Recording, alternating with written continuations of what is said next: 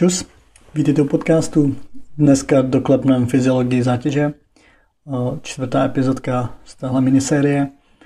A bude se týkat únavy a zatavení, protože už jsme si prošli adaptace, prošli jsme, jak naše tělo reaguje na zátěž a dneska by bylo dobré doklepnout právě to, co se děje s naším tělem po cvičení, po té tréninkové jednotce, po zatížení a jak se s tím tělo vyrovnává nějaký tipy na to, jak zlepšit regeneraci a urychlovat zotavení. Co je to únava? Únava samozřejmě může mít mnohem víc definic, ale nějaký nejjednodušší shrnutí, tak je to stav snížené výkonnosti na základě předcházející pohybové aktivitě. Dále je to přirozený průvodní děj doprovázející jakoukoliv činnost, což dává smysl a je důležitý se k tomu takhle stavět, že je to vlastně přirozená věc a doprovází to jakoukoliv činnost, kterou děláte. Protože kdyby se vám ta únava nekumulovala a nedocházelo jako k tomu, že máte s tím dál větší únavu, tak byste mohli právě, mohlo by hodně rychle docházet k selhání organismu, protože byste to prostě přepískli a nikdy byste neměli tu stopku. Takže vlastně náš, naše tělo se tady tou únavu brání, je to jakýsi obrný mechanismus, kdy se vám utlumí aktivita centrální nervové soustavy právě při tom, když překročíte kritickou úroveň činnosti. Únava se dá dělit na fyziologickou a patologickou. Ta fyziologická únava vzniká přirozeně během pohybové aktivity a pak v průběhu zatavení postupně vymizí. To znamená, je u ní zřetelná dynamika. Úplně jednoduše začnete cvičit, cvičíte, cvičíte, ta únava se vám jako kupí, kumuluje, pak dojde k nějakému vrcholu, kde je nejvyšší bod kulminace únavy a pak s postupem času zase ta únava se snižuje, až se dostanete na tu úroveň, kde jste začínali. To znamená, tělo je plně připravené na nějakou další, další zátěž, další trénink. U té fyziologické únavy postupně dochází ke ztrátě koordinace, jemné motoriky, změn v technice. Všechno to souvisí s poruchama centrální nervové soustavy a snižuje se nábor motorických jednotek. A vemte si to třeba například u běhu, tak když běžíte a jste jako fresh v začátku, tak je to úplná pohodička. A jakmile pak uh, už se ta únava trošku kupí, tak už jako běžíte tak trošku divně a na konci už jste rádi, že dáváte levou nohu před pravou a pravou před levou. Už skoro nepoužíváte ruce a snažíte se jenom už doběhnout. Když byste třeba měli teď běžet 20 km, tak si myslím, že nějak tak by to zhruba vypadalo právě s tím, že se vám akumuluje ta fyziologická únava. Další dělení únavy pak je tělesná a duševní, anebo akutní, a ta se dělí ještě na místní celkovou, a chronická. Tělesná únava vzniká při tréninku a odvíjí se od velikosti zatížení, to znamená od intenzity objemu a délky trvání. Pak máte duševní únavu, ta vzniká při déle trvající nějaké mentální činnosti, což je například eh, přednáška ve škole, nebo eh, když se sami učíte něco, nebo když třeba čtete knížku a přemýšlíte o ní, tak to všechno může výst k duševní únavě. Co se pak týká té akutní únavy, tak ta vzniká v důsledku vysoké intenzity zatížení a buď se projeví jako místní, to znamená postihne ty menší svalové skupiny, anebo jako celo, celková, kdy právě eh, je to zapojení většího počtu svalů. Ta únava je na, na větší počet svalů, proto je celková. Chronická únava pak náleží do oblasti patofyziologie. Do toho moc teďka jako zajíždět nebudem, protože to je nějaký stav, kterýmu se snažíme vyhnout.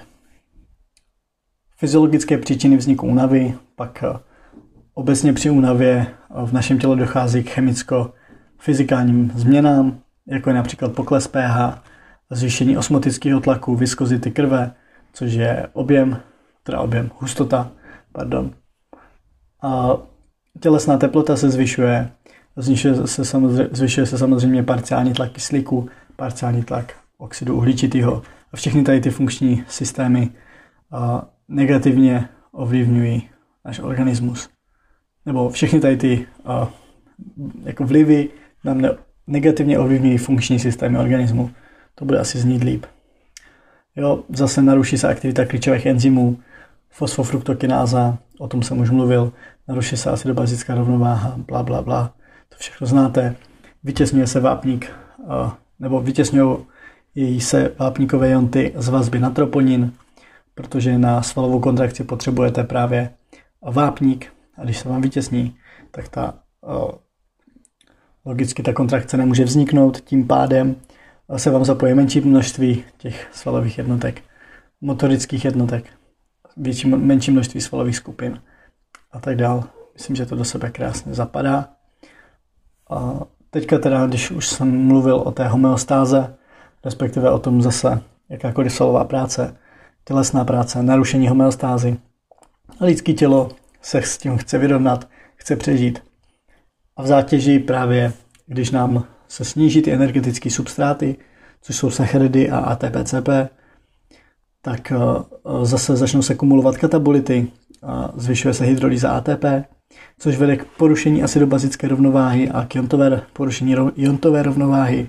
Dojde, dochází k zakyselování a vlastně vyššímu snížení pH, zvýší se množství vodíkových jontů, anaerobní vznik ATP, to je už zase ta vyšší intenzita, kdy tělo už není schopno vytvářet tu energii aerobně přes mitochondrie, ale už právě bere tu anaerobní činnost jako potřebnou. A samozřejmě tady v tom se ta únava bude kumulovat rychleji. Když běžíte sprintem, tak ta únava přijde dřív, než když běžíte klusem, ale v obou případech někdy nastane, samozřejmě. A teď teda determinanty nástupu únavy, tak jak už jsem říkal, bude rozhodně záležet na tom, co provádíte za činnost, jestli cvičíte v posilovně, jestli běžíte, jestli plavete, jestli plavete stovku na čas, nebo jestli plavete kilometr. Takže tady to bude mít velký vliv. Dále prostředí, jestli je vlhko, jestli je horko, jestli je zima, jestli fouká, jestli běžíte nebo cvičíte někde, kde je vyšší nadmořská výška, nebo je to někde u moře. Jestli jsou kolem diváci, to taky může hrát roli. Jo, celkově vnější prostředí nás hodně ovlivňuje. Když jste třeba na závodech a prostě rodina vám fandí někde na tribuně, tak můžete tu únavu oddálit a jako řekněme, že vydržíte víc nebo zaběhnete lepší čas.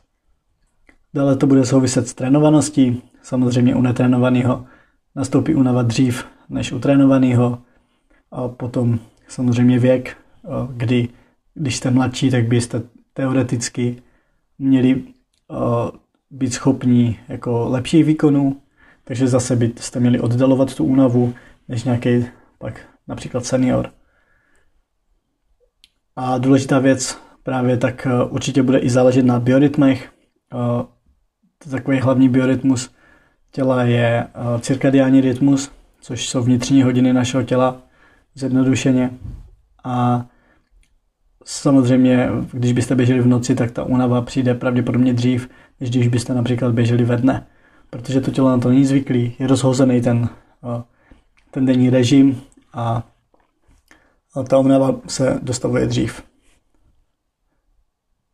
Co se týká únavy při statické práci, tak eh, při statické práci nastává únava dříve eh, než u té práce dynamické, což je zajímavý, ale je to pak způsobeno tím, že se vám eh, méně prokrvují svaly během svalové kontrakce, což vás vlastně nutí přestat dřív.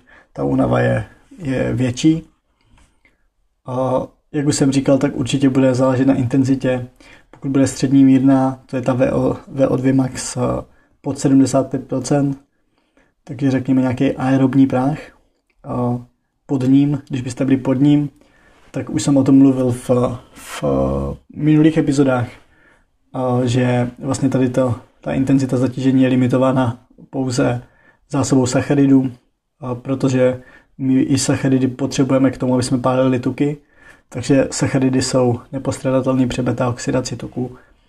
Ale pokud bychom právě při tom výkonu té mírné střední intenzity dodávali sacharidy, tekutiny a ještě minerály, tak teoreticky by ten výkon mohl trvat ne, eh, nekonečně dlouho, protože eh, nějaké zásoby masných kyselin v těle máme zhruba 100 000 kilokalorií a to nejsme schopni jednorázově vyčerpat eh, vůbec nikdy.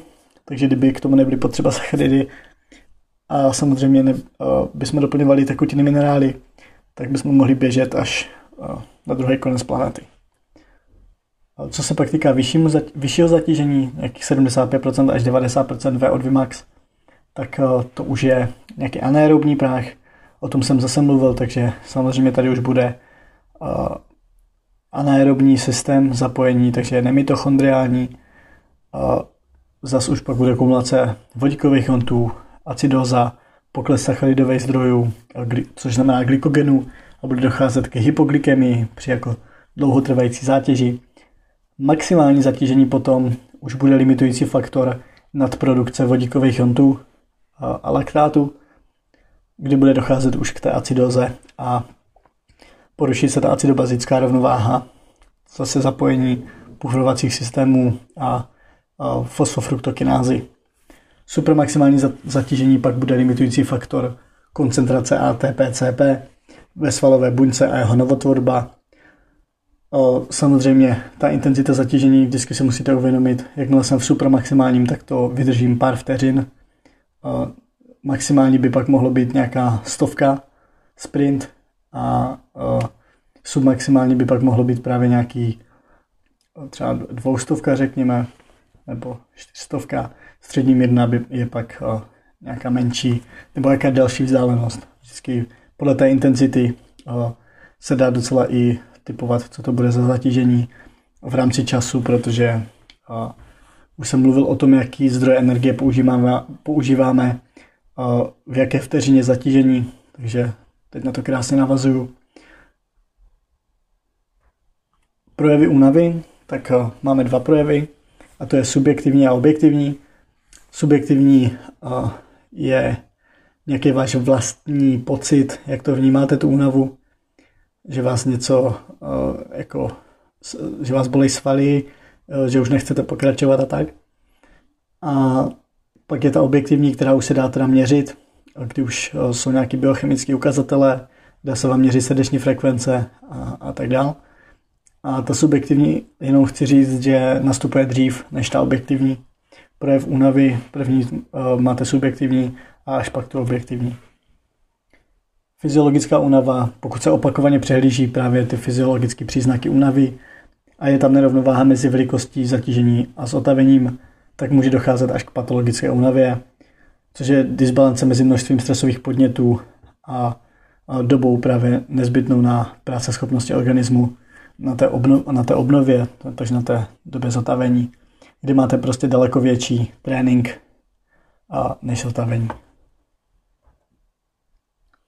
Tady z tohohle, z té patologické únavy, pak může vzniknout až syndrom přetrénování, což je jev, který postihuje drtivou většinu vrcholových sportovců během kariéry a má celou řadu příznaků, konkrétně pokles výkonnosti, ztráta sportovní formy, nebo nechuť k trénování, změny chování, jo, dostaví se apatie, nervozita nebo třeba agresivita.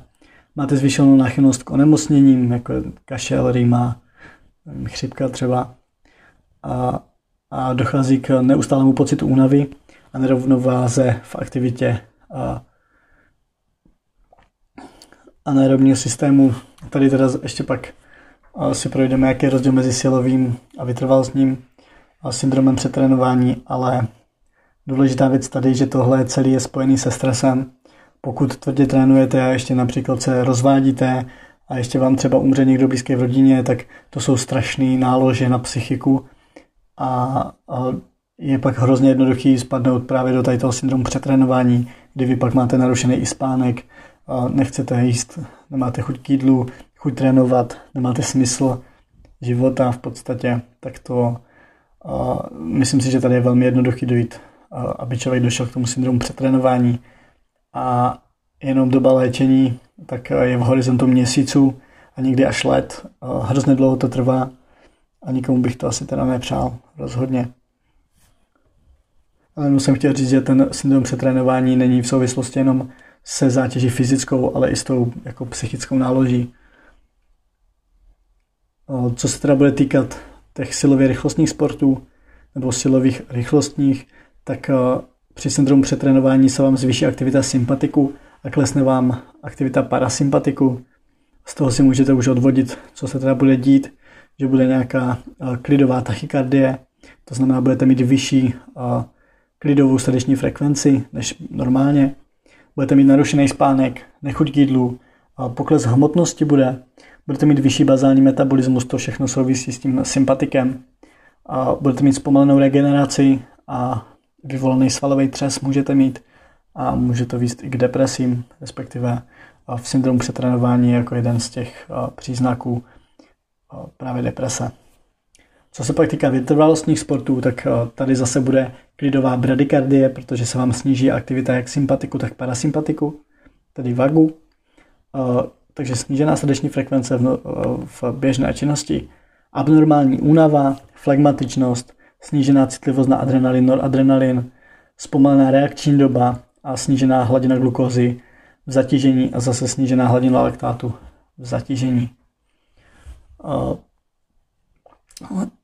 Tohle by asi mohlo k té únavě stačit. Myslím, že syndrom přetrénování je vám jasný a že to je ve spojitosti s tou únavou asi to nejhorší, co by se vám mohlo stát. A teď bychom se mohli vrhnout na zotavení. Tak zotavení je anabolický proces, respektive přirozený biologicko-anabolický proces, při kterém postupně dochází k obnově klidových funkcí organismu, resyntéze energetických substrátů, které byly během zatížení sníženy. Úplně jednoduše, říkal jsem, že tělesná práce je stresor a že je to katabolický proces, takže naopak zotavení musí být anabolický proces, kdy se vám vyplavují právě ty hormony, jako je inzulin a testosteron a právě v té klidové fázi budujete hmotu. Proto musí být nedělnou součástí tréninkového cyklu, jo, aby právě nedocházelo k tomu syndromu přetrénování, abyste měli pořád radost z toho pohybu, aby vás to bavilo, abyste nebyli furt jenom v zátěži, a furt jenom nedřeli.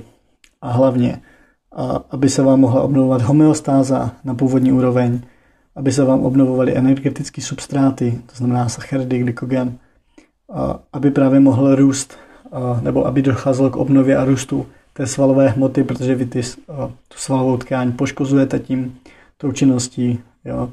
vytváříte ty mikrotrhliny, které se musí zacelit a, a zase pak navyšujete funkční kapacitu organismu.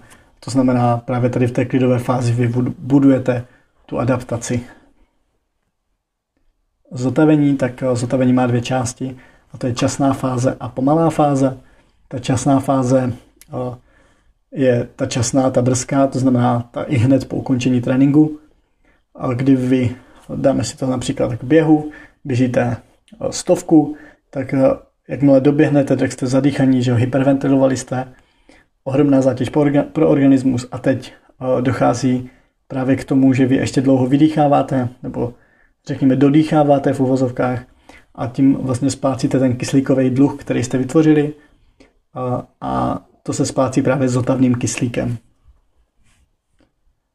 Ještě teda ta časná fáze zotavení, tak během 5 až 7 minut v tom zotavování to znamená, po té zátěži se vám obnoví 100% ATP-CP a vlastně upraví se vám kyslík v, v tělních tekutinách, myoglobinu a upraví se vám minerály a jonty v těle. A zhruba do 30. minuty zotavení pak zhruba 60% laktátu se vám přemění na glykogen, normalizuje se vám krevní tlak, klesne vám ten systolický a upraví se vám tělesná teplota zpátky a klesne vám srdeční frekvence, což je docela logický. Potom k té pomalé fázi zotavení, tak tady to už je v řádech hodin, někdy i 24 až 48, kdy se vám vlastně zotavují ty energetické substráty, jako je glykogen, a, a potom jako dochází k té spotřebě kyslíku VO2, kdy vy vlastně spotřebováváte čím dál míň s tím, jak jako regenerujete. Tak teď bychom se mohli podívat na to, jak urychlit zotavení a změnit svalovou bolest. Tak pokud je něco, co vám můžu doporučit, je to zadarmo velice jednoduchý a je to dokonce pasivní forma zotavení, tak je to spánek. Spánek, přirozená potřeba každého z nás, spojená s celou řadou věcí, celkově generalizovaný útlum centrální nervové soustavy, to tělo si odpočine a zahájí ty ozdravné procesy, tu regeneraci. Právě při nedostatku se mohou projevovat potom změny chování, snížená imunita, zvýšený riziko zranění a tak dále, takže spánek rozhodně nepodceňujte. Ještě navíc, pokud jste sportovec, tak to má obrovský význam a optimální doba u sportovců je 9 až 10 hodin, což eh, nevěřím tomu, že někdo z vás, kdo tohle poslouchá, spí, ale reálně aspoň těch 8 jako sportovci, čím větší zatížení, tím pak ten spánek je pro vás ještě klíčovější a je potřeba na to dbát. Důležitá ale samozřejmě není jenom eh, kvantita, tedy množství, ale i kvalita. Jestli se budíte každé dvě hodiny nemůžete usnout a nebo pak naopak nemůžete se ráno zbudit, tak je někde chyba a měli byste si to, měli byste hledat příčinu a snažit se to vyřešit, protože spánek je, jak už jsem říkal, je to zadarmo je to to nejjednodušší, co můžete udělat v rámci lepší regenerace. Když se ale pak podíváme na ty aktivní formy zotavení, tak určitě vás všechny bude zajímat terapie chladem, protože to, to je dneska velký boom, hrozně se to řeší, tak bych se tomu rád vyjádřil. V první řadě, když máte silový sport, už tak kdo, kdokoliv z vás, kdo někdy cvičil nohy, tak je po tréninku právě dolní končetin rád, že si vůbec sedne na záchod. A tady to svalové zatížení je zhruba 12 až 72 hodin, nebo po té zátěži je jako fakt krušných. A právě ta terapie chladem by k tomu mohla pomoct. A aby jsme to nějak pochopili, tak eh, když se podíváme, vzal jsem to z eh, dvou studií, tak je tady řeknu. Eh, v jedné z nich se zkoumal vliv čtyř způsobů regenerace na schopnost podání výkonu na cyklistickém trenažéru. Účastníci byli rozděleni do skupin s přístupem k regeneraci a to byl aktivní odpočinek, a to znamená nějaký výklus, masáže, ponoření do studené vody a ta čtvrtá skupina nedělala nic jako žádným způsobem neregenerovala a následně ti účastníci vykonali dva testy na cyklistickém trenažéru, které od sebe byly 24 hodin a, a jednalo se o testy výbušnosti, kdy vlastně jste pár vteřin v maximální práci a následuje to pětkrát větším a, jako časovým od, a, časovou délkou odpočinku. Takže pár vteřin maximálně úsilí a pak pět, pětinásobek vlastně toho času, kdy jste jako v pauze po prvním testu vlastně bylo tady to rozdělení, kdy vlastně 15 minut postoupili mírný, ta první skupina byla 15 minut pak na rotopedu, jako v, v nějaké té a v tom aktivním odpočinku. Druhá skupina 15 minut masáž dolních končetin.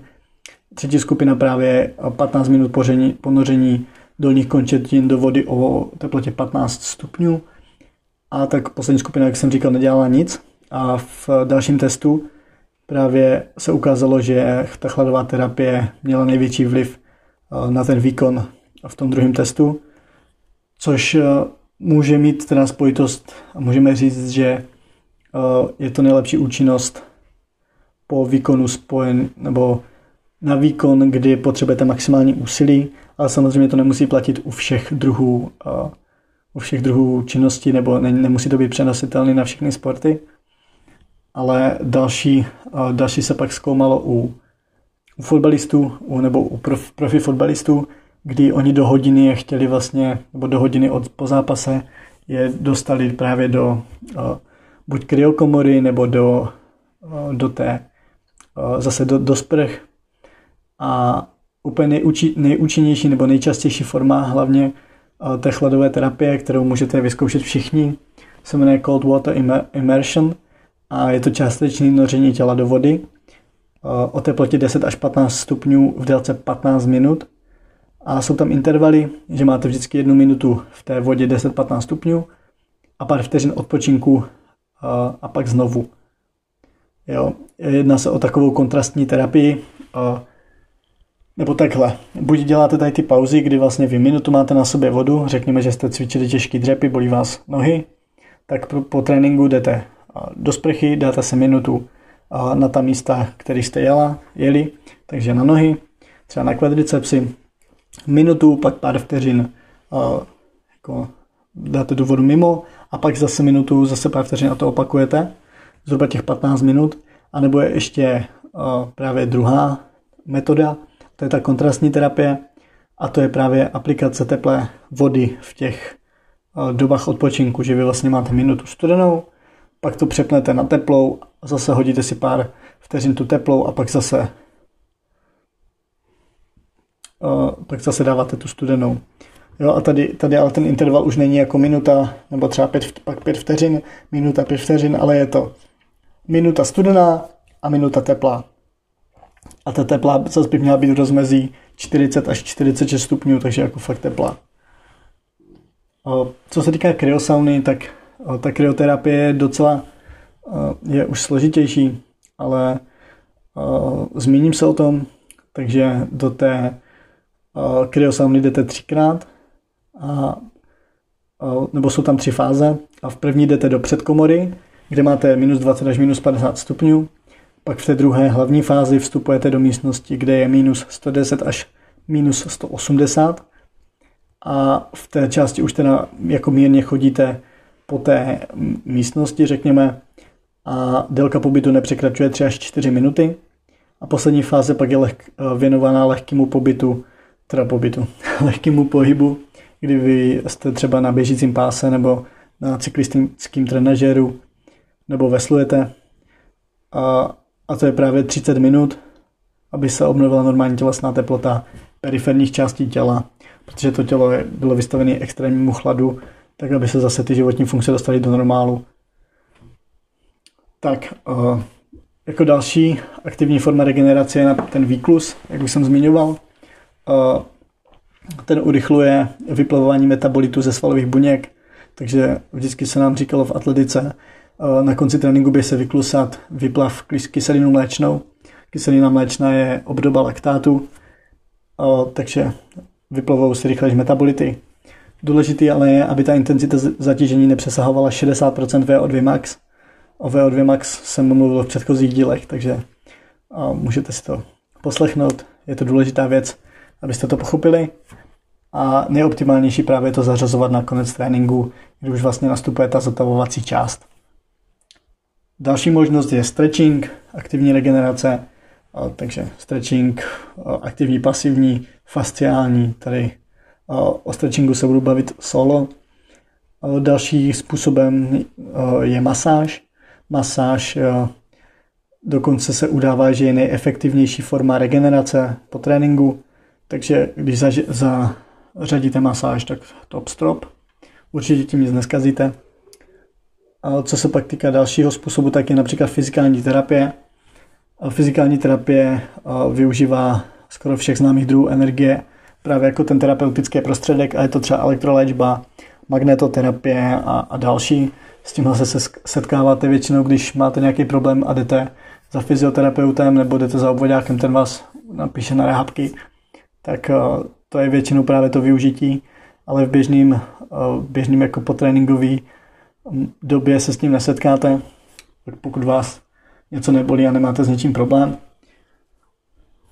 A ještě teda takový tip, což teda taky si doma neuděláte, ale chtěl jsem to zmínit, protože na naší škole se dělal, dělala studie, byla prováděna právě na dřepu se 70% max, maxima a zjistilo se, že vlastně dochází k lepšímu výkonu a regeneraci, pokud ti do, do ti, tyjo, to neřeknu, no, respondenti, pokud ti respondenti pili vodu obohacenou o vodík, což je taková věc, jako doma si shake s vodou obohacenou o vodík asi neuděláte, ale je to zajímavý a chtěl jsem to zmínit, protože to bylo u nás na, na škole a ten výzkum vedl pan doktor Michal Botek.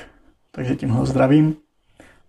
A pasivní forma regenerace, jak jsem říkal, spánek, a to, to už jsem zmínil.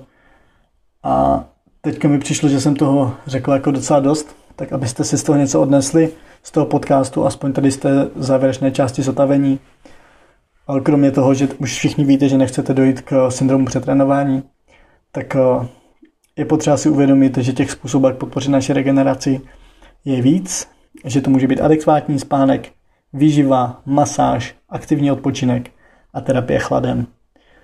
Aktivní odpočinek po zátěži je, uh, nám zajistí nejlepší odbourání laktátu, správně načasovaná výživa a hladová terapie spolu s dalšími přístupy můžou zkrátit čas potřebný pro celkové obnovení uh, našich sil. Pokud nejsme uh, vlastně vrcholový sportovec a nemáme přístup k těm standardním prostředkům k terapii chladem, takže k nějaké kryokomoře například, tak se určitě vyplatí střídat tu teplou a studenou vodu na těch zatěžovaných partiích, kdy máte minutu voda 10 až 15 stupňů, minutu voda 40 až 46 stupňů tepla. Dojde k, zhruba ke stejnému efektu, jako v tom, kdybyste šli do té, do té kryokomory, teoreticky. Co se týká utužování obecně, tak kromě toho, že se s tím teď roztrhl pytel, tak bych o tom chtěl taky natočit epizodu, protože otužování je něco, co taky praktikuju a samozřejmě zlepšuje to imunitu, kardiovaskulární zdraví a tak dál, ale chtěl bych se o tom zmínit zvlášť, nejenom v souvislosti s tou chladovou terapií. Takže já myslím, že teď už víte všechno, že vám to je jasný, že budete mít teďka úplně nejlepší zotavení a nejlepší regeneraci z, z vašeho okolí, protože jste slyšeli můj podcast. A mějte se krásně a naslyšenou zas u dalšího dílu. Čus, čus.